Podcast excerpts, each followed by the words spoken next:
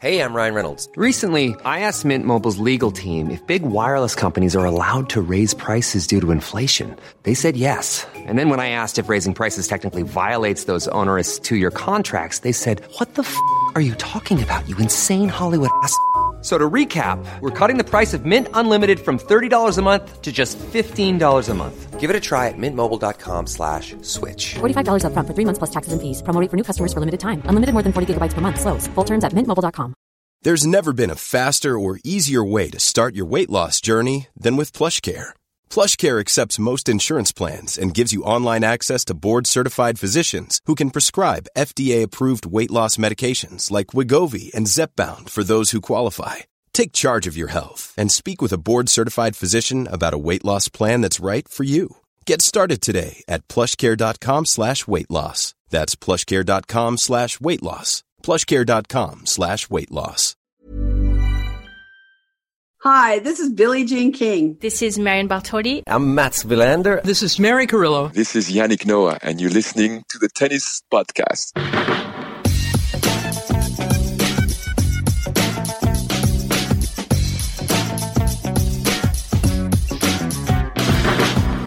Hello, everybody. Indian Wells is at the quarter-final stage, so Matt and I thought we'd better come back on and have a chat about it all because you don't need more than a couple of days passing during a Masters 1000, Matt, and uh, there's too much to talk about to fit into a weekly show.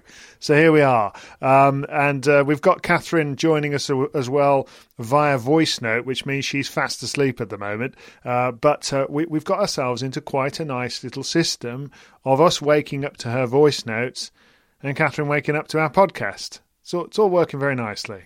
It does work very nicely, yes. Catherine is very pleased with herself that she's managed to figure out a way to both be on the show and also to sleep during the show. It's it's quite an impressive combination. Two of her favourite things: being on the podcast and sleeping, and she's managing them both at once. Uh, so yeah, and and it's been a little while since we did a did a Thursday pod, hasn't it? But uh, these these big combined 1000 events very much call for them, I think.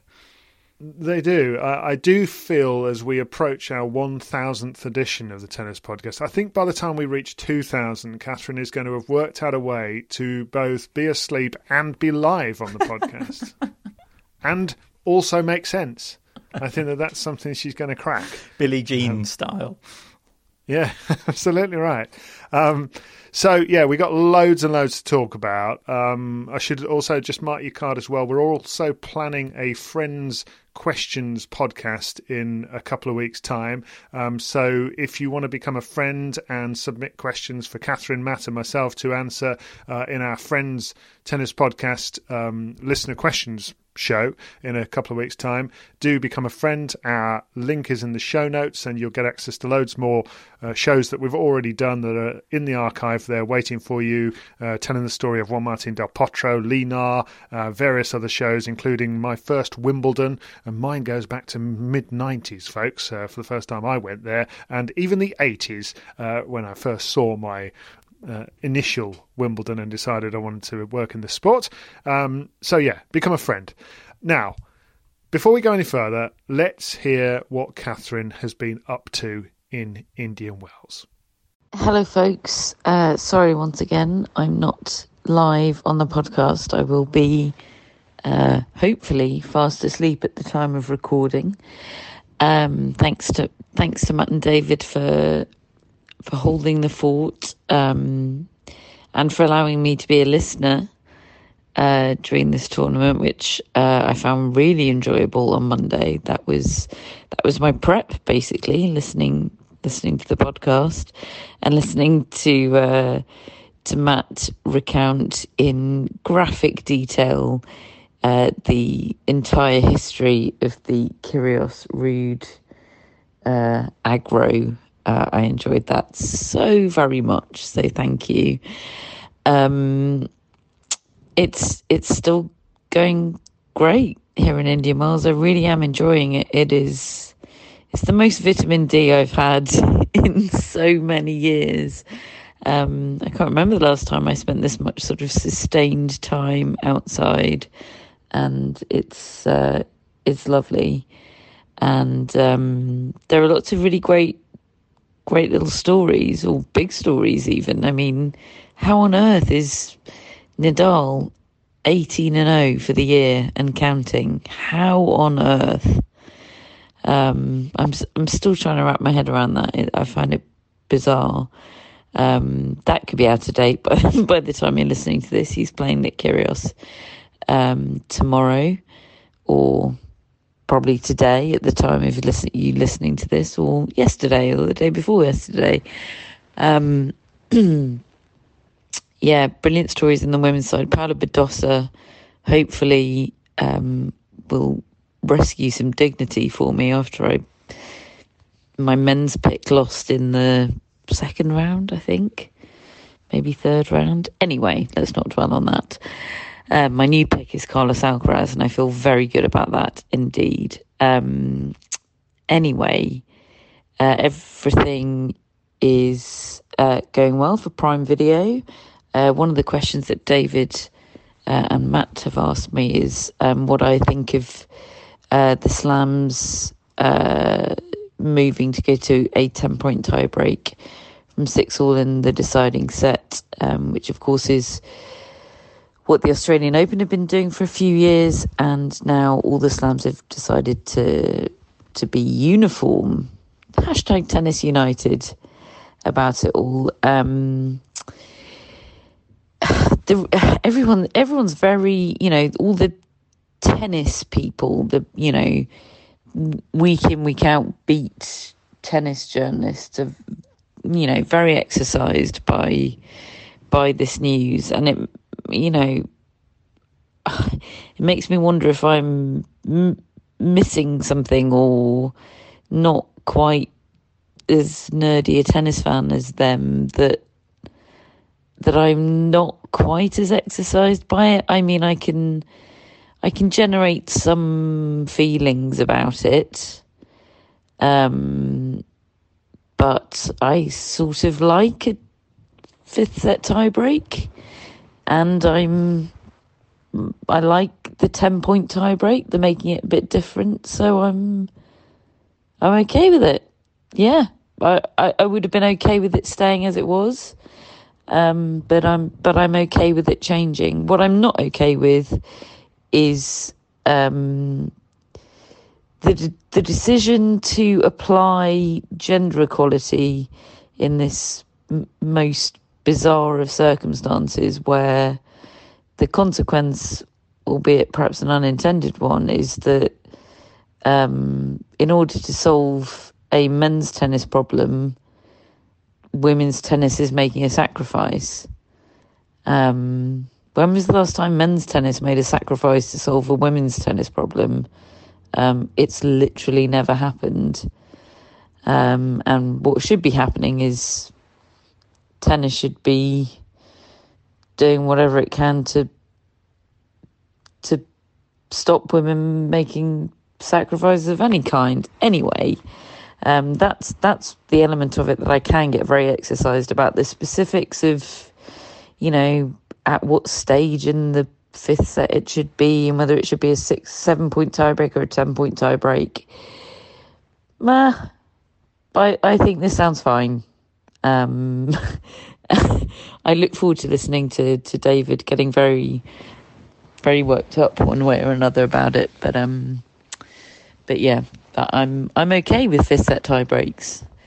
Um, I can imagine there's lots of French people that are less okay with it. You know that that their commitment to to playing out deciding sets was, you know, was what made them special and unique after you know Wimbledon and and the Australian Open changed their rules and the French like to be special and unique, don't they? They like to do things their way. So anyway, I can imagine there are lots of people having lots of feelings about it, but I'm having other than the the misplaced pursuit of gender gender equality point, I'm I'm I seem to be having fewer feelings about it than everyone else, which um, which I suppose is unusual.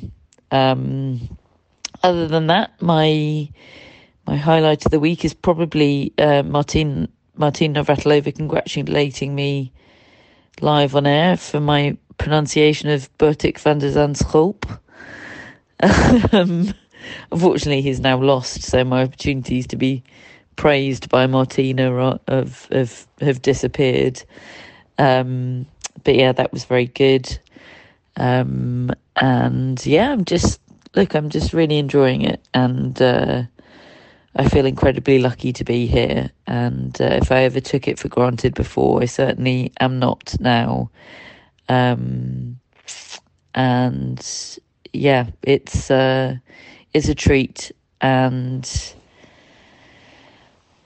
yeah, I really don't know who the winner's going to be. Somebody, one of the um, one of our crew members earlier, cameraman, sort of that you know, very into sport and you know, passing interest in tennis, but was you know enjoyed covering the sport this week. was was keen to know more and was sort of quizzing me about about various things and various players. And he said, "Okay, so who's the favourite?" Um, and I looked through the draw. I looked through the men's draw, and I went, "Huh, not not sure there is one."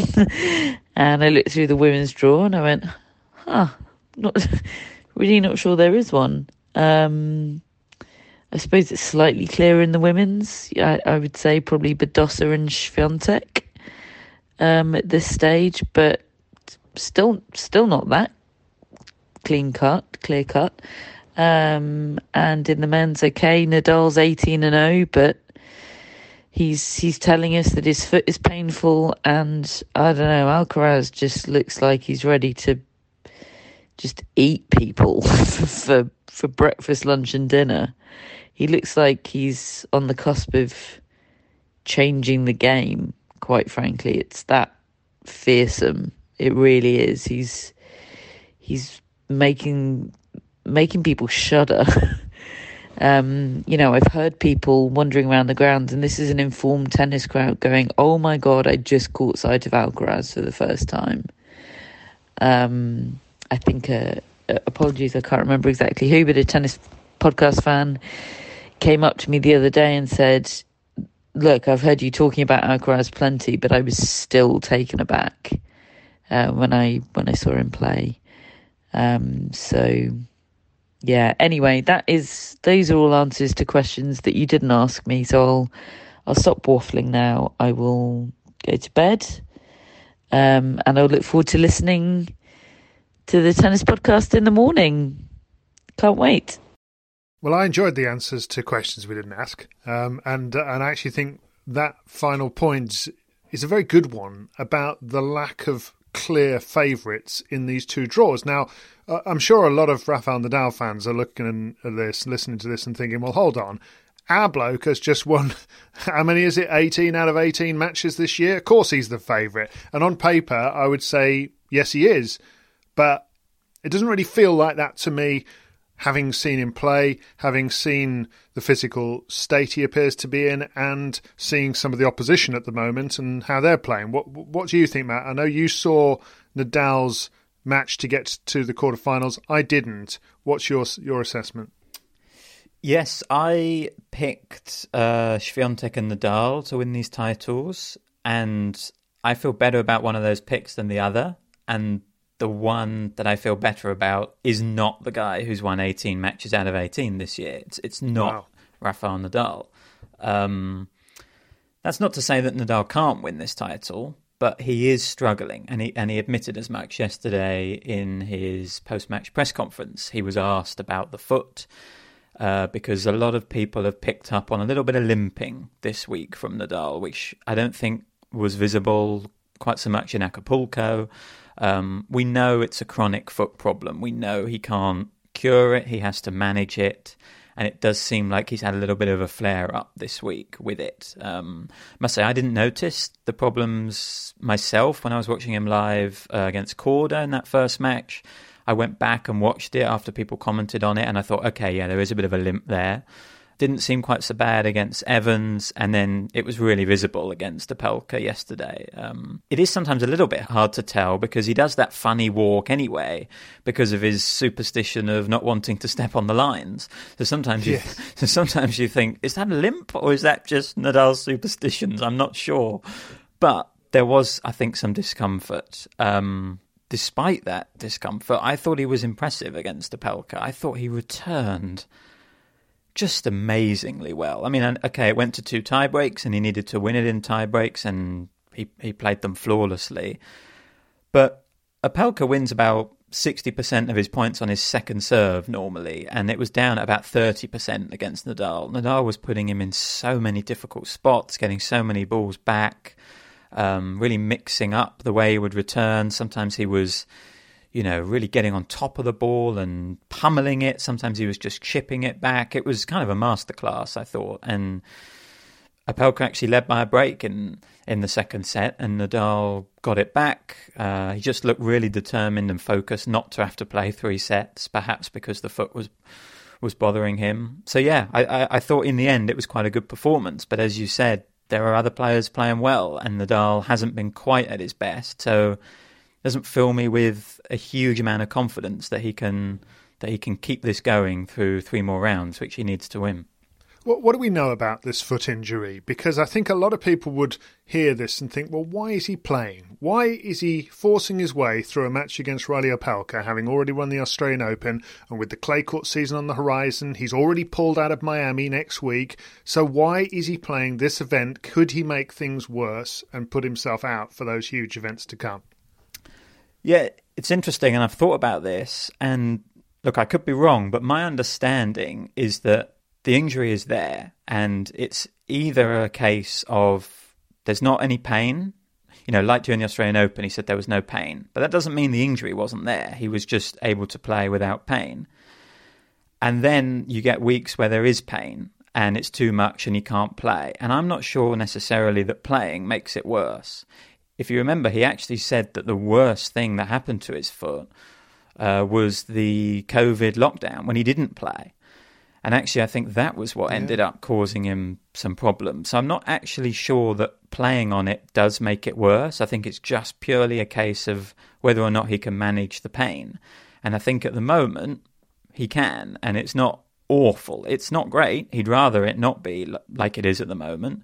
But he's able to play through it. I think that's my understanding of the injury. And, you know, he's not playing Miami. He's already made that clear and he said hopefully it's going to get better by the time he steps on the clay and i think just the clay surface generally is a little bit better for his foot so it's a tricky one because you do sort of think oh injury rest uh, recover get ready for the clay but i'm i'm not necessarily sure that rest and recovery is what he needs for the foot but i suppose he would need a certain amount of it just to relieve whatever pain he's feeling just at the moment because sure. that sounds like it's causing some sort of problems. I was hearing hearing in commentary the other day that after that match against Djokovic, the one we all remember at the French Open when he was beaten in four sets, that he was he was nigh on carried upstairs because after it, uh, with his arms around the shoulders of, of team members to, to help him up, in help him up these staircases. But you know, at the same time, he knows this injury better than anybody, doesn't he? He's obviously had a, a great deal of uh, work on it, but he also, I think, probably knows what the pressure points are and mm. what the what the limits are that he can push it to, and uh, and he's clearly decided. I, I, mean, it will be interesting to see whether he decides to just withdraw from this match today against Nick Kyrgios, or whether he put, pushes his way through. I, I, would imagine he'll probably try and do the latter, given the fact that he's made this commitment to play the event at all. Um, but what do you think about that? Let's assume he can get out there. Based on what you've seen, Kyrgios has had a walkover against Jannik Sinner because Sinner was unfortunately unwell ahead of that match, so he couldn't take to the court. Kyrgios has looked really good. Um, I, I, thought he was excellent the other day, day against Casper Ruud um, in that match that we hyped up to high heaven, um, and it ended up being a bit of a damp squib in terms of uh, a contest. I mean, frankly, Kyrgios just came out all business, didn't he? He was efficient, he was professional. It was like rolling back the year, the, the clock five years to when he beat Djokovic at uh, at Indian Wells, and you know there was the odd through the leg shot that wasn't necessary, but it was almost like he was just trying to entertain himself because it was going all too straightforwardly. Um, and the only aggro that ended up happening was once the players had shaken hands and Casper Ruud had departed, and Kyrgios sat down, looked to the camera, and said, "No more talking now, is there?" Uh, and he, he, said an F word, and then he said none. Um, at which point I did think, well, you're talking. so somebody is. Uh, and also, you've waited until the the opponent you've had all this aggravation with has left before you've said that to him via the cameras. Okay, whatever. Good performance, Nick. Um, plays against uh, Rafael Nadal next. Now, they've had their moments as well, haven't they, over the years? Kyrgios has said some things, Nadal said some things. I'll never forget Nadal celebrating wildly at Wimbledon after a really intense four set win a few years ago. Uh, obviously, they had their very early match where Kyrgios broke on the scene and won in 2014. But given what you've seen now, is Kyrgios the favourite for this match? Oh wow, I hadn't thought about that. I I think Nadal's the favourite, isn't he? Still, based on I don't the, know the run I, he's on. Uh, he has had Kyrgios's number yes, generally. He is the favourite. He is the favourite. I just I wouldn't be I surprised think if Kyrgios Kyrgios is going to win. wins. Yeah, I, I wouldn't Mm, be I- at all surprised if Kyrgios wins. He, he he doesn't strike me as someone who's going to be put off by having had a walkover either. That's often Mm. something we talk about going into a match, how it can disrupt your rhythm. I don't know. That that doesn't strike me as something that will really matter to Kyrgios. And I think sort of in terms of their respective levels, I think Kyrgios is probably playing better this week. But as I said the other day, you you just don't count Nadal out, even even in, in seemingly impossible positions. We've seen him win this this year, um, but I think it's very very close, and I'm I'm pleased that Kyrgios is playing like this again. You know, it's his first first Masters quarter final for five years. You know, since 2017, a guy of his talent, you know, it is just a, a stat like that is a reminder of of the gap between his talent and his results. Um, but in this form, like you said, there's enough there's enough fun stuff, there's enough bits to keep him loose, but also it's it's efficient, ruthless, good tennis that he's playing. And when he plays like that, that's when he's at his most dangerous, I think. Yeah. Uh, listen, we're going to get onto the, the, the fifth set tie-break conversation that Catherine touched on in her voice note a little bit later. We're going to go through the rest of the, the, the matches we've seen in Indian Wells first and those that we've got coming up because it really has been full of intrigue, tra- intrigue and interest. Really, this uh, this last few days, I, I have loved this Indian Wells so far, and actually, it reminds me. Matt, of, of, of a, a message I got from Simon Briggs the other day, uh, the Telegraph's tennis correspondent, who, who we often have on the podcast. And, and Always just great "Why- to get a message from Oh, Simon. Oh yeah, it is. It's always it's always a journey. You never know quite where it's going to take you. Um, but this one out of the blue was just why does this tournament feel so full of life and compared to say last October's and I mean obviously the event didn't happen in March the last 2 years. I mean I put it down to that. I think that people in Indian Wells uh, people have got in their head when does a tournament happen?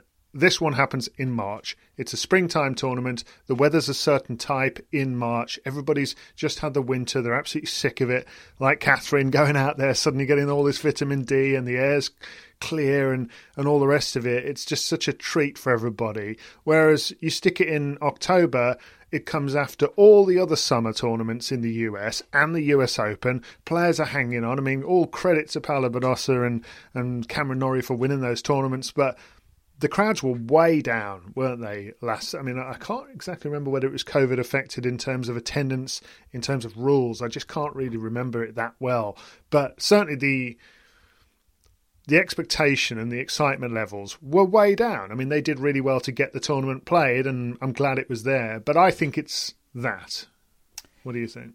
I think so. Yeah, I think people have their routines. They they go to Indian Wells in March, you know. And I think Simon, in fact, we had Simon on the podcast during Indian Wells last year, and and he spoke about how a lot of people from Canada come down in March to to go Right, to yes. Indian Wells for the for the weather and and that kind of thing. And and yeah, I think look, we're into Indian Wells in in October because we're a tennis podcast and Indian Wells is happening and, and we're watching it. But I think for a lot of casual tennis fans, especially in the US, the season kind of ends after the US Open, you know, and I think even even some of the big tournaments after the US Open lack a little bit of buzz compared to what they would be if they were in another point of the season when you're building up to something. And yeah, I think people are thrilled to have Indian Wells back at, at the right time of year. And yeah, I agree. It's been it's been an enjoyable tournament so far.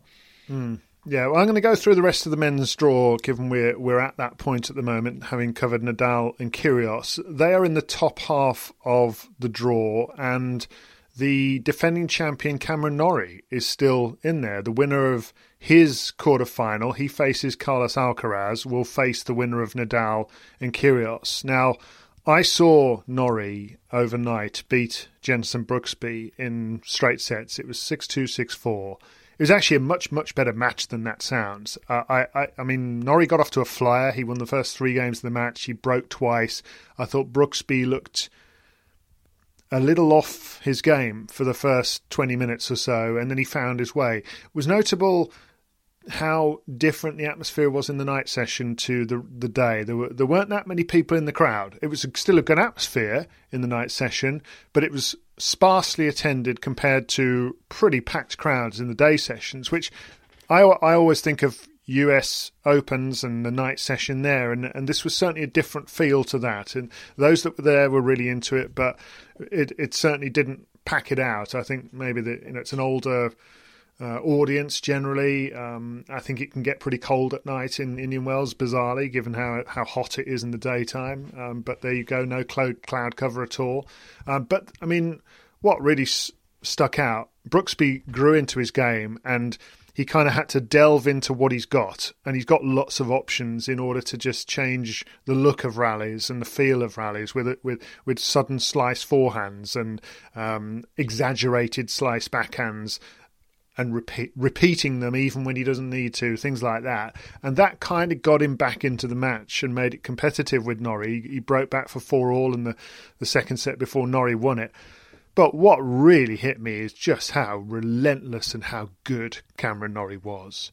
This is a guy who it turns out I think the the lack of an off season really really set him back. You know, if you think he played the ATP Finals, brilliant performance to get to that, uh, uh, albeit as an alternate. Then he played the Davis Cup Finals. Then he's straight back out there playing ATP Cup, literally a few weeks later. I mean, there's it, there wasn't an off season for Norrie. I mean, he could barely have a holiday, let alone an off season, and uh, and a training block.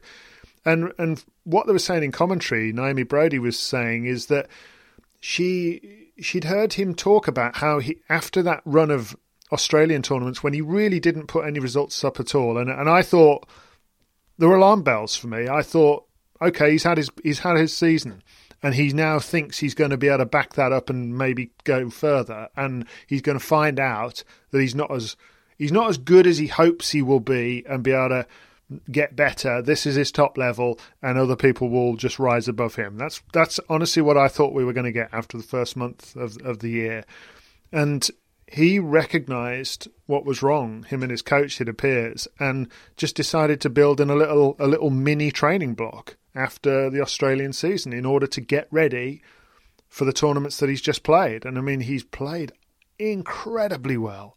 Um, and I mean it I don't like to throw around Rafael Nadal comparisons too lightly because obviously he's nowhere near as good as Rafael Nadal and neither is Carlos Alcaraz yet and I make comparisons to them. But just in terms of what you're watching and what he does to an opponent, Norrie, the way he just never gives them a second to think and and to relax and to just play the sort of tennis they want. Um, he was brilliant, and uh, I mean.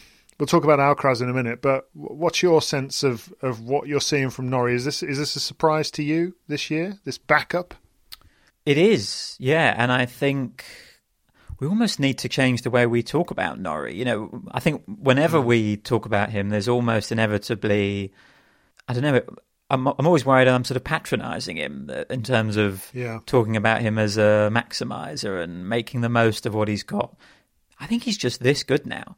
This is just his level now. He's been playing like this for a year. This is who Cameron Norrie is now. He is someone who goes deep in tournaments, who pushes players who you know you might think might be better than him, but they're not because of Cameron Norrie's awkward game style. You know, I think that we've had, we've hmm. had Martina Navratilova on Amazon Prime this week talking a lot to Catherine, and she's she's really put her finger on what makes Cameron Norrie awkward for opponents. The fact that he can redirect the ball, the fact that his backhand is so different to his forehand. It, it's a it's a package that not many players come up against, and he uses that. And you know, combine that with his incredible fitness and his movement, and you've got a player there who is very very difficult to beat. And He's got a good serve as well, and yeah, he's he's just a really really good player now, and I think he's on the cusp of reaching the top ten for the first time. I think if he beats Alcaraz, he'll definitely get there.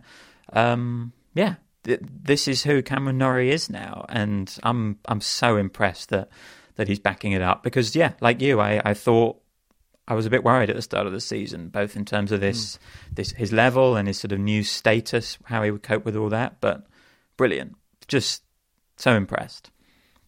I feel I'm doing it again. I'm patronising him again.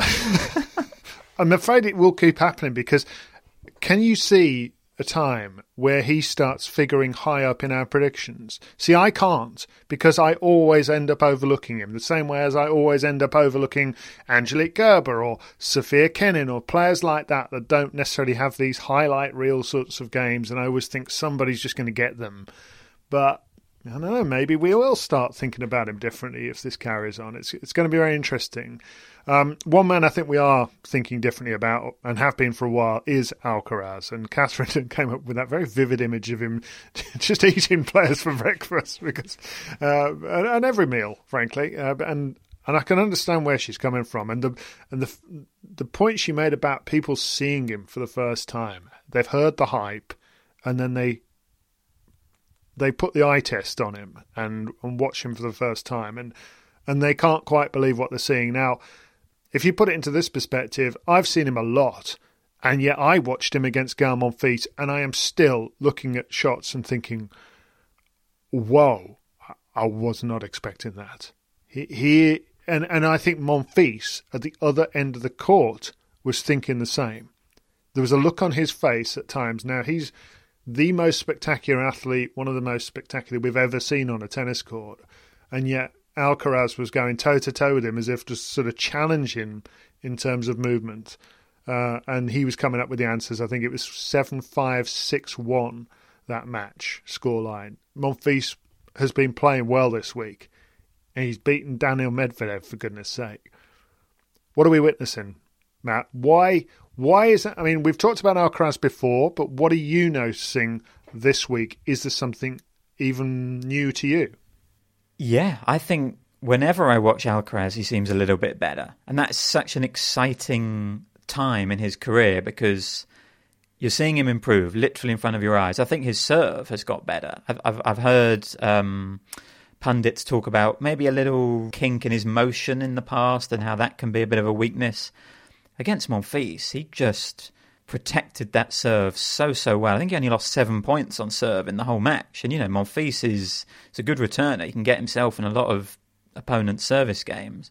Um, and you've got this incredible blend at the moment with Alcaraz of this really youthful, carefree, extravagant tennis because he's an 18 year old. And yet at the same time, it's also tennis which is smart and well thought out and mature it, I, I, don't I don't quite know how those two things mold together, but they do seem to. And just an example against Monfils is, is his use of the drop shot. You know, the way he pushed Monfils back continually with his massive ground strokes, and they are massive, especially the forehand, but the backhand can do damage as well. And then he'd just throw in a drop shot, and Monfils would get nowhere near it. There were there were many that he didn't even run for because Alcaraz called him out. He just did it at the right time, and that's smart. That's that's a tactic that he uses, and I just love, love, love watching Alcaraz play. And can I can I give you a stat, David, which I think you're going to be excited about? Oh yes. He's the youngest Indian Wells quarter finalist on the men's side since Michael Chang in 1989. And what did Michael Chang do in, in 1989, David? Oh, now we're talking. he won Roland Garros, folks, as a what was it, seventeen-year-old? Well, okay, and we know what I've predicted.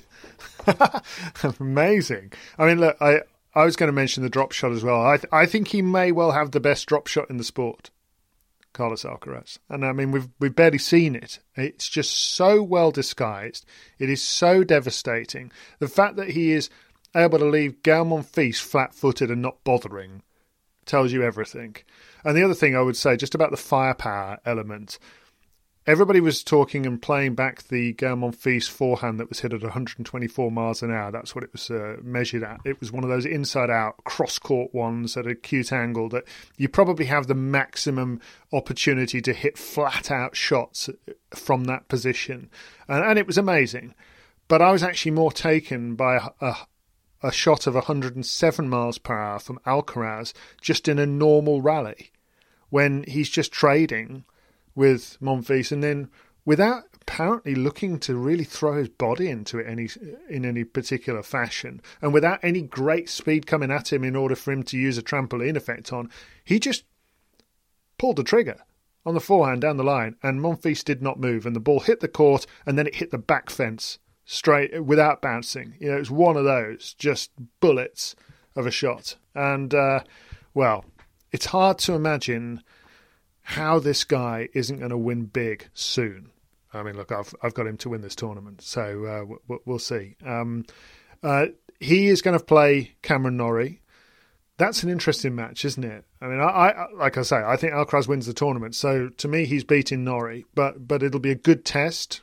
What what do you think the semi final lineup's going to be from that half of the draw? Well, Norrie and Alcaraz played at the US Open last year. I, th- I think it might even have been in the first round, and Alcaraz threw him around. I mean, really, he just used his power and jumped on Norrie. That was probably the one little month of the year where Norrie wasn't actually playing that well. I don't think he had a brilliant build up to the US Open and then he obviously came from the US Open and, and, got it together again and won Indian Wells. So I think Norrie's in better form. I think it'll be closer, absolutely. Um, but yeah, I'm going to underestimate Cameron Norrie again, and I'm going to pick Carlos Alcaraz to win that. You're telling me we're going to get Alcaraz and Nadal? I'm going to go with Nadal. I, he was my pick. As I said, I wouldn't be surprised if Kyrgios won that, but I'm gonna I'm gonna stick with Nadal. And yeah, I'm going to go with Alcaraz and Nadal. I'm guessing you're going Alcaraz Kyrgios. Mm, mm, not so sure now. Thought of Alcaraz Nadal. How is Nadal not going to let that happen? I don't know. No, I'm going to go Kyrgios. I think Nadal's probably just pretty much on fumes right now. Um, so, what about the other half of the draw? There's Taylor Fritz, who got a really good win over Alex de Minaur. This was a, in a final set tiebreak. de Minaur won the first set of that, and then Fritz came back really well, I thought, to win that because he was he wasn't playing well in that first set, and de Minaur was. Um, ended up winning it 7 5, I think, in the third set tiebreak, did Fritz. So Fritz now faces uh, Miomir Kecmanovic, who got an excellent win over Matteo Berrettini. I was sort of just following that on live scores, and I, I think Berrettini's such a good test for a player that's playing well against him because Berrettini's going to bring a base level that's usually pretty high. Um, doesn't tend to differ that much. And Kecmanovic has got a lot of good wins, or, or at least he's put up a lot of good performances this year, where which have made me take notice and think this guy is actually a really talented player with firepower, and he can hurt people. Yes, sneaky good start to the year for Kecmanovic. He mm. he he benefited and took advantage of Novak Djokovic not playing the Australian Open because he was due to face Djokovic in round one there, and think he ended up with a run to the round four, Kecmanovic, and now now into the quarterfinals of Indian Wells. Honestly, if, if you'd said to me when I was watching him at the Davis Cup finals last year, I mean, choke, honestly, multiple times against Mikhail Kukushkin in a match that seemed to go on forever. Kecmanovic had so many chances to win it, and he just couldn't. And I just thought, I don't know, like this guy's talented, sure, but he doesn't seem to have any nerve or any ability to sort of take his talent and put it into winning tennis. But he seems to be doing that this year, and I agree. Beating Berrettini is impressive. Um, Fritz getting to the quarterfinals is is notable. I think as well. I think that's three straight Masters events where he's reached at least the quarterfinals. He's really showing consistency at this level now. Um, he's made big improvements over the last year. His his fitness has improved. His I think the way he competes has improved. Perhaps those two things go a bit hand in hand. Um, he's got an amazing record in deciding set tie breaks. Yeah, I think I think for his career, he's won 19 out of 22 that he's played in deciding set tie breaks, Wow. which is phenomenal, really, and I think says a lot about about a player when they when they sort of do that well so so repeatedly in big situations. But I think there's been quite a lot of talk about this being a bit of a moment for American men's tennis this this week. You know, in terms of we've had Tommy Paul beating Zverev, we've had Brooksby beating Tsitsipas, we've had Korda and Opelka pushing Nadal very very close, and obviously we've had Fritz, you know, now reaching the quarterfinals with a chance to go further. And I think on the one hand that the fact that that gets deemed a moment for American men's tennis sort of tells you the state that it's been in over the last few years. You know, essentially they've got one guy in the quarterfinals, but I can see why there's some excitement. You know, I think Brooksby, Fritz, uh, Cressy, Paul, Korda, they've got interesting games and they are going to have Cressy.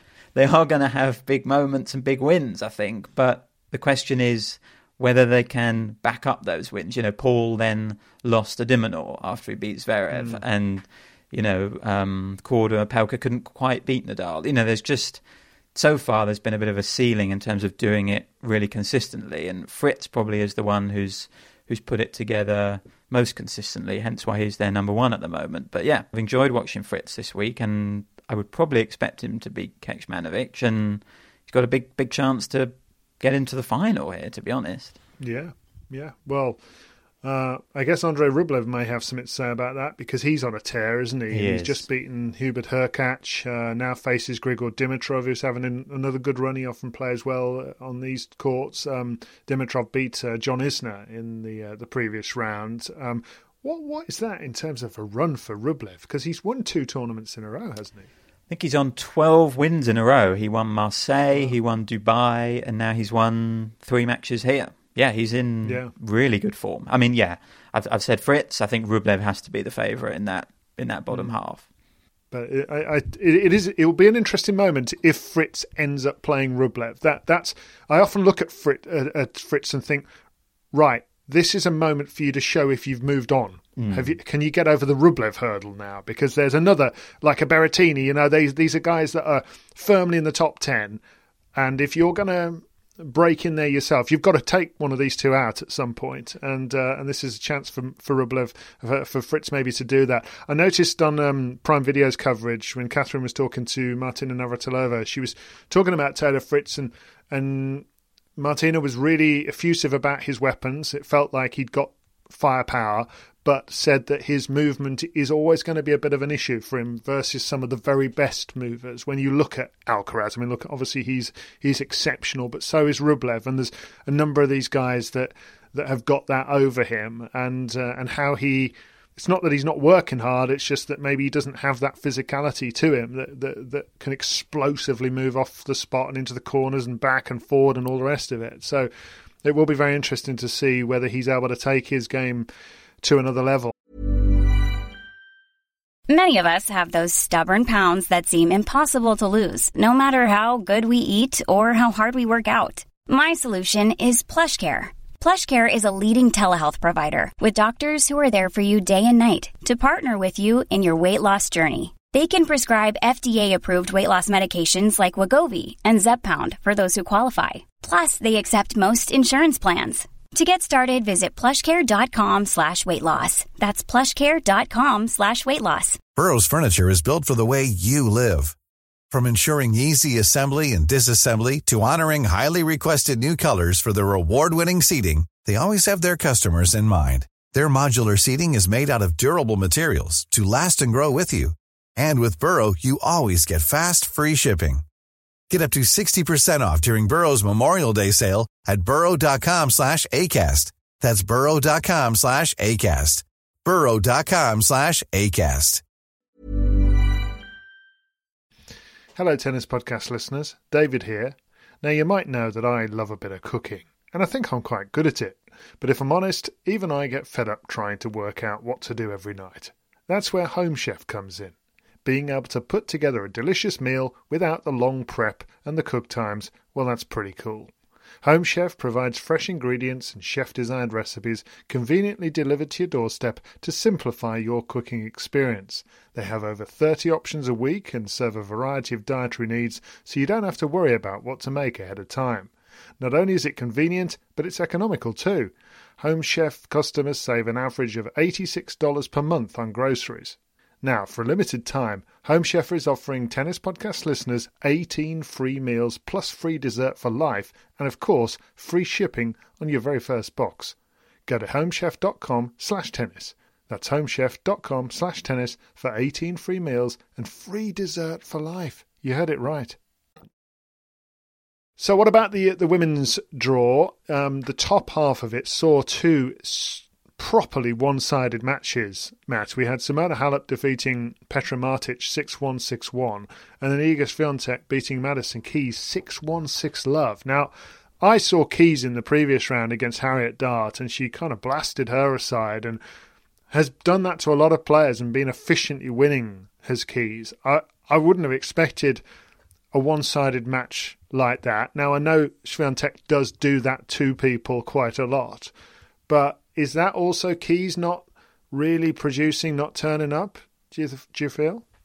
For sure. Look, Keys didn't play well last night against Swiatek, um, and it was a little bit the Madison Keys story, really. You know, looking brilliant in the tournament, playing some really good tennis, and you're thinking, okay, is this the week where Keys puts it together for the whole tournament? You know, six matches in a row, or or whatever it is, and it wasn't the week because yeah, she just she, she, was very off her game, I would say. But that said, Swiatek was on her game and took advantage. I mean, we talked the other day about Swiatek uh, having to win matches from a set down at the start of the week and showing that side of her game, that ability to stay present in matches, make comebacks, figure things out. She had to do the same against Angelique Kerber in the in the previous round to this, and she was also break down in the third set. There, she had to really fight through that one. But this was one of those days where just everything was working for her, and she's got incredible movement that she can sort of nullify some of that Keys power. I think you know, I think she forces Keys to hit more shots than Keys normally has to hit, and then the errors sort of come. Um, but she can also step on the power herself and just end points, like within a shot, you know, with her forehand. And a number of times she jumps into the ball and hits a forehand. I find her, I find her fascinating to watch in that in that way. Um, so yeah, she sort of had this real consistency in slams, doesn't she, Swiatek, over the last year? She's getting that on tour now. She's got the most wins of anyone mm. this season, and she's winning titles. You know, she won Doha. She's putting herself in a position here. She's she's in a really good place, I think, at the moment. Having made a coaching change, that seems to be working. Just everything seems to be coming together for Swiatek. It's an interesting matchup, that isn't it? Halep Swiatek. That that's got the portents to be a special semi-final. Who who do you think's you you think Swiatek's winning the title, but has Halep maybe given you pause for thought a little on that? A little. I mean, we talk about uh, Swiatek beating Keys being one-sided, Halep Martic was arguably, arguably even more one-sided. There was a run in the middle of that match where Halep won 29 out of 30 points. Oh my goodness! there was just one in the middle there, which Martic won, but otherwise Halep just that's just golden set stuff. Yeah, just dominated. It was look again. It was a case of Martic I think she just ran out of gas. To be honest, she she wasn't hmm. really moving that well. I didn't think. And Halep said it was the best match she played all season, and I would agree. She was she was brilliant. And Swiatek and Halep, in my mind, have had very memorable matches. You know, I remember they've played twice at the French Open, and once Halep won easily, and once Swiatek won very easily, and obviously went on to win the title. And then they played at the Australian Open last year, and that was a really tight match. I think 6 4 in the third, maybe, to Halep. I think Swiatek's better on hard courts these days than she was a year ago, and I, I would expect her to win. But yeah, Halep, I always say this. I think tournaments are better when Halep's in them and playing well because she makes good matches, and I would expect this to be to be another one of those. Uh, I'm, I'm pleased that Halep is seemingly happy, content, playing good tennis, um, and it, yeah, absolutely, it's got the makings of a great match. Mm. Uh, Badosa, Catherine mentioned earlier, she beat Leylah Fernandez. It was actually it was only six four six four, and yet it was a lot felt closer than that. There were moments where Fernandez looked like she might be about to turn it around, and uh, and it was a good contest. Also eventually just a little bit too much power, I think, on those particular courts, which suit her down to the ground. Obviously, defending champion, and I can see why, having watched this performance. She now faces uh, Veronika Kudermetova, who beat Marketa Vondrousova. Uh, Maria Sakkari got a, a retirement from Daria Saville uh, of Australia, formerly Daria Gavrilova, who just he, she ran out of gas. Frankly, I mean, physically, her body just did not let her compete anymore, and she'd had a fantastic run to get to the quarterfinals and, and some big wins along the way. It's it's lovely to see her back. Actually, uh, we, we we had the little. Um, taster of it, didn't we, back at the Billie Jean King Cup, where you saw her returning victory, really. And here she is now back on the tour, somebody who could well have had a career curtailed completely uh, ju- just a, sh- a, short while ago, and here she's back on the tour. But Maria Sakkari looks dangerous. She's my pick for the title, folks. So you know it's going quite well. Um, and uh, she faces Sakkari, uh, uh faces Elena Rybakina, who beat Victoria Azarenka and then Victoria Golubic, and she also looks pretty dangerous. Yeah, I think I read that Rybakina has only lost serve once all tournament, so she's really, I think, defending that big weapon of hers. Um, she's someone who got an injury at the Australian Open and then had COVID, I think, in February. So we hadn't seen much of her for for a month or so, but she seems to be playing very well again. Um, I'm very interested in Badosa Kudermetova because Kudermetova leads that head to head 3 0. No, really? But what I think is interesting about that is that certainly two of those wins came before Badosa had transformed herself into the player she is now. Uh, the right. third of those was in Charleston last year, which was, I think, probably the first tournament where Badosa took that next step. Uh, she beat Ash Barty there, I think, didn't she? And just generally started to emerge as, as a top player. But I think it's just a great opportunity for Badosa to sort of show how she's moved on, how she's developed, how she is a different player now. And yet at the same time, I can imagine a head to head like that having a bit of an impact on the match and, and Kudermetova having confidence and Badosa maybe maybe a little bit of doubt against a player who has had a number. So there's there's a lot of intrigue, I think, surrounding that that quarter final. But yeah, I would I would expect Badosa to win. I think she's looked looked good this week and yeah, really really imposed her game and herself on Leylah Fernandez. Yeah. Uh, well, Badosa and Kudermetova are the second match on the Stadium One court today. Uh, so around about 7.15 UK time or 7.30, something around there. Um, and uh, that's preceded by Maria Sakkari against Elena Rybakina. That's the first match on 11 o'clock local time in Indian Wells. So 6 p.m. UK time. I know Catherine is on air from 5.45 on Prime Video. So 15 minutes of build-up with Martina Navratilova, uh, Greg Rusedski, Daniela Hantuchova get to see Catherine. What more do you want? Uh, so get watching from 5.45 we'll be glued to it. Um, she's doing a brilliant job. And then after the two women's quarterfinals it's rafael nadal against nick kyrgios. It says here on the app around about 10pm uk time. Now i don't tend to get past 10pm much these days in terms of bedtime but i might i might make an exception. Break your rules yes. Although I don't think I'm going to get through to Carlos Alcaraz against Cameron Norrie, which is due at uh, 1 a.m. UK time. So that's going to have to be a, an early morning job for me uh, tomorrow. So um, lots to look forward to. Now, Matt, final set tie breaks have been introduced at all of the Grand Slams in all levels of the tournament. So singles, doubles, wheelchair singles, um, juniors and it's created some conversation. I, I'm not entirely sure. I, I agree with Catherine in terms of the tennis journalists that I've heard from, certainly my colleagues, and and I, am not that bothered about it, to be quite honest. Although I do think it's a good idea. I think I would, I would have gone with this as well. I think they've made the right call. It is only a 12 month trial at the moment, starting at Roland Garros for 12 months. They're going to see how it goes, but yeah, they'll get to six all in the final set, and then they'll have a 10 point tiebreak. So the, the Australian Open has won out.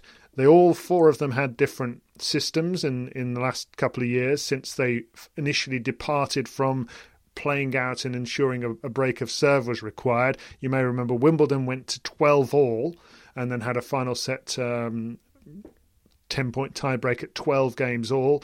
US Open has been doing it for decades at six all. They've always had a, a final set tiebreak. The French Open was continuing to, to require a, a, a, game to be broken, and they didn't have a tiebreak at all in the fifth set. And Australian Open had gone to this six all and 10 point tiebreak. Now, they've all decided Australian Open, you got it right all along. We're going to do the same. So, for the next 12 months.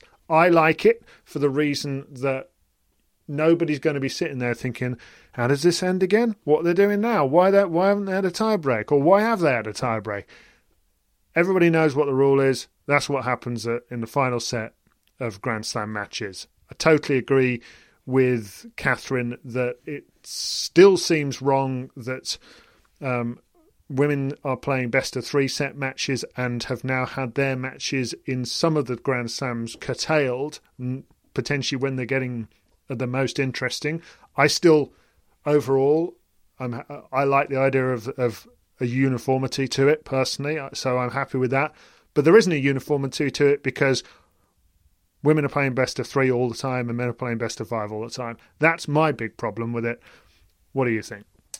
Yeah, gosh, lots to say. Um, I guess what Catherine means in terms of lots of opinion generally. I mean, I saw a lot of opinion flying around on on Twitter yesterday, and, and it did sort of make me think maybe what we had was the best way to sort of please everyone with them all being different. Whereas, you know, at least at least you know everyone's going to be satisfied at one point of the year because I think it's very difficult to find common ground. You know, because you get your traditionalists mm. who love the French Open as it was. They're not going to like the tiebreak. But then you get the sort of save the players camp, you know, who who want the tiebreak, and then you get somewhere in between like Wimbledon. But to me, to me, Wimbledon was my least favourite of, of all of the solutions. I, I, didn't see the point of carrying on to twelve all. I think when once you get there, you just want to carry on, or you want to stop at six all and have a tiebreak. Um, of the possible solutions, it's pretty clear in my mind that I like the 10 point tiebreak at 6 all in the fifth set. Same here. I like that. I, I, think it elevates the fifth set compared to the other tiebreaks. It gives it a climax. It stops the matches from getting ridiculous. I would say there's an argument for carrying on finals. I don't necessarily think you need a tiebreak in, in the final because there's no there's no next match. There's no schedule to be interrupted. That's just something that kind of occurs to me. Um, but yes, I agree. What what bothers me most about this is you're taking an issue which affects men's matches only, that they're too long, and you're inflicting the solution on women's matches as well. Look, I don't think anyone thinks best of three is too long. Maybe Patrick Mouratoglou, but otherwise, people are happy with best of three in terms of it not being too long. And yet, we're then curtailing them at their most interesting point. And I think with best of five, you get the ebbs and flows, you get the momentum swings, you get the extended drama over three or four hours, five hours even, and then you get this definitive endpoint, and that's okay with a tiebreak after that long.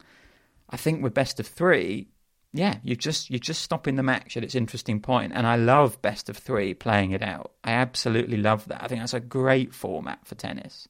So that that disappoints me, and I think that comes back to your issue of the big issue here being best of three versus best of five, not how the matches end. Like I don't think I don't think anyone was going away from the Australian Open this year thinking, "Oh, that was a really great tournament," but I wish a match had finished 13-11 in the final set. You know, I don't think anyone was going away similarly from Roland Garros last year, really thinking, "Oh, I've really missed final set tiebreaks." Like I, I think the bigger issue here is best of three versus best of five. You know, these these slams have had different final set solutions for ages, and they've been they've been fine. They've been great. I get the point about uniformity and sort of making it less confusing. I think there is an argument for that, and that's why they've brought this in. I didn't mind the difference too much. Of all of them, I like the 10 point tiebreak the best. But yeah, I agree. The bigger issue here is best of three versus best of five and imposing something which is for best of five on best of three. And also just generally having that discrepancy, like we talked about at the Australian Open, where it really reared its head as a problem in the in the second week there, where the men's matches had time to develop into epics, and the women's matches simply didn't. And I think I'd rather a bit more focus and attention went on that problem rather than the final set solution would be sort of mm. how I end up feeling about it. If if there is a f- refusal to bring in best of five tennis at all into women's tennis, uh, are you therefore saying that women should be allowed to just play it out and not have a tiebreak at all in the third yes. set, whilst men must? Because whilst I get the point, I still have a problem with that in terms of uh, the viewing experience. It's confusing. Possibly. Why, why I mean, I don't think it's so, that confusing. Again, you're making it to me. You're making it worse. You're, you, you're bringing another difference between the two. I don't think it's that confusing. Best of three, you play it out. Best of five, you have a tiebreak. I mean, is that that bad? It just seems not. Why would it be more? Why would we have it more different than it even is now? I mean that. I mean, I get the point. You, you're kind of you're solving a problem because they haven't solved the other one. Exactly. You're trying to come up with a, another solution that doesn't really work to solve a solution to, to solve a problem that you, you don't want to address, which is what not you, but tennis doesn't want to address. I mean, look, everybody knows that I and I think my uh, colleagues here on the Tennis Podcast, Matt and Catherine, we all agree that uh, the way to solve this is to bring in best of five from, say, fourth round or quarters onwards uh, for both genders um, and play best of three, I think, all the way up until then. Now, yeah, I mean it's it's very interesting uh, the reactions you get. I, I floated this again on Twitter yesterday, and this is the bit that I do get exercised about. Um, and so do lots of other people. This is what, I think really got people going when I mentioned it. Is Dani Vallverdu uh, came at me and said, "Let it go, leave five set tennis alone." Rennae Stubbs replied, Women don't need to play best of five. We've had it before and they don't need or want it. Now, I'd like to know where the evidence is of, of when they've been offered it. Um, I'd like to know what meetings have taken place where it has been floated as a, a genuine option for women's tennis to have best of five set tennis from quarterfinals onwards at Grand Slams to elevate those tournaments, the most important tournaments in the world, and to give women the same stage as the men have. I would like to know has that ever been presented as an option at women's tennis meetings on the WTA tour or not? Um, and also, have they had it before? They had it just at the tour finals for a few years, is my recollection. Um, she says, You don't pay more for a three hour movie or a two hour one, and frankly, there's no guarantee the three hour movie is better. Yeah, agree with you. Um, but that's not really the point I'm making. We want quality, great tennis, period. Also, why do the women have to change? I do get that point, but if they both adapted and played the same duration and made the best of the the schedule and the sharp end of a tournament, I think that that's where the sport would be at its best. And actually, Matt, I've done a little bit of research before coming on and run the numbers on what has happened in the last 20 Grand Slam finals, men and women, at all the four Grand Slams to see what the stats show about the number of straight sets matches you get um, in the women's game versus the number you get in the men's game over the best of five. And and as you would imagine, it's a pretty stark difference. Um, in men's tennis, where they're playing best of five sets at the Grand Slams, of the Grand Slam finals, 69% uh, of matches in women's tennis, rather, in best of three, 69% have ended in straight sets. In men's tennis over best of five, only 41% have ended in straight sets. And I think we would probably all agree that we we remember finals more if they're not straight sets. Generally, we want a contest, and you've got a 28% difference between the two in terms of what which one goes straight sets and which one doesn't. Now, obviously, that's not surprising because you've got more chance to go uh, a longer route if you've got best of five than you have best of three. But I just feel that that's that's really something worth considering. Yeah, I mean, that's the point. all the rest really, of it. isn't it? That's the point. Yeah. That's that's why we want those uh, biggest matches at the biggest tournaments to have the best possible chance to be as good as they can be. Um, and look, I, I, I love best of three. I, I don't necessarily think um, there's anything wrong with best of three, but I just think best of five can be better, you know, and can at least allow for matches to get better. And yeah, I think I think we've been pretty clear on that in terms of in terms of uh, how we feel about that. And it's true that the best of three versus best of five has this knock-on effect of how I feel about the final set.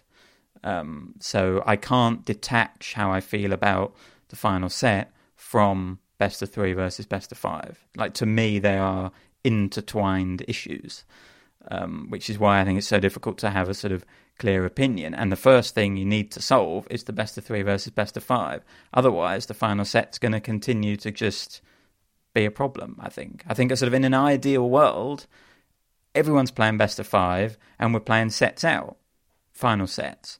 But we've got TV constraints, we've got players' schedules constraints, we've got trying to fit everything in to two weeks. So we have to compromise somewhere. And I think the sort of compromise really has been never even considering five sets for the women, and I think that's a problem. And it's and it's never even been considering going down to best of three for the men to allow the women to play best of five. And it's all been focused on final sets when really I don't think that's the big issue. As I've said, I think the big issue is more three versus five. Okay, well, we've had fun with that. Um, right, well, we'll be back on Monday with another edition of the Tennis Podcast to wrap up Indian Wells and hopefully hear from Catherine again. Um, we have our mascot for the week, which is Teddy, the Norwegian, is it Lunderhound? Yep. Matt? Nailed Okay, it. I've got that right. Excellent. Okay. Adopted in November by uh, Anna and Colin, uh, which is uh, most marvellous. Uh, I've got my mascot Darwin. Catherine's got Carter. Matt has got Gerald the cat. Our executive producers are our top blokes, Chris Albert Lee and Carl Weingartner. Uh, we'll have shout outs again on Monday. And don't forget that listener questions special for friends uh, that is going to be coming out in a couple of weeks' time. You can get your questions into us. You can chuck your opinions around if you're a friend, and uh, um, and we'll uh, we'll read them all. Whether we use them is up to us, but we'll read them all. Um, and yes, you can become a friend uh, by signing up via our show notes. If you can't have a little look down your phone right now, uh, and uh, you can do that. But thanks very much for listening to this one. We'll be back in a few days' time. See you soon.